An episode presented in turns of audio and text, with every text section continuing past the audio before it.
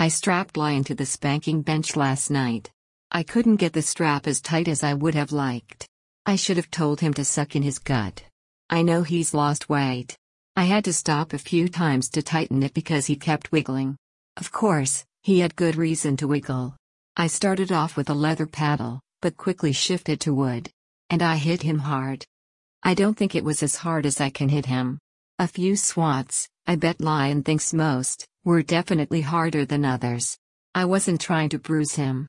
I just wanted him to know how annoyed I was. He wanted me to spank him for annoying me, right?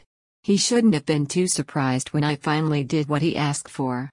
He started out with two sore spots from the previous spanking. He started wiggling when I hit one of them. Just for fun, I poked the spots with my finger and asked if that's where it was sore. I didn't purposely go for those spots, but they were in a prime location. I couldn't exactly miss them. He may have to have his hands tied to the spanking bench too.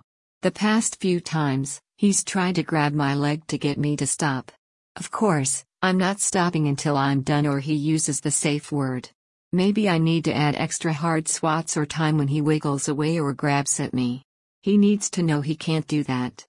I did stop before the timer went off, but that was mostly because as soon as I'd land a swat, blood would trickle out. I didn't want to splatter blood all over the place. I was wiping it off with a tissue. Next time I'll have to have a washcloth ready.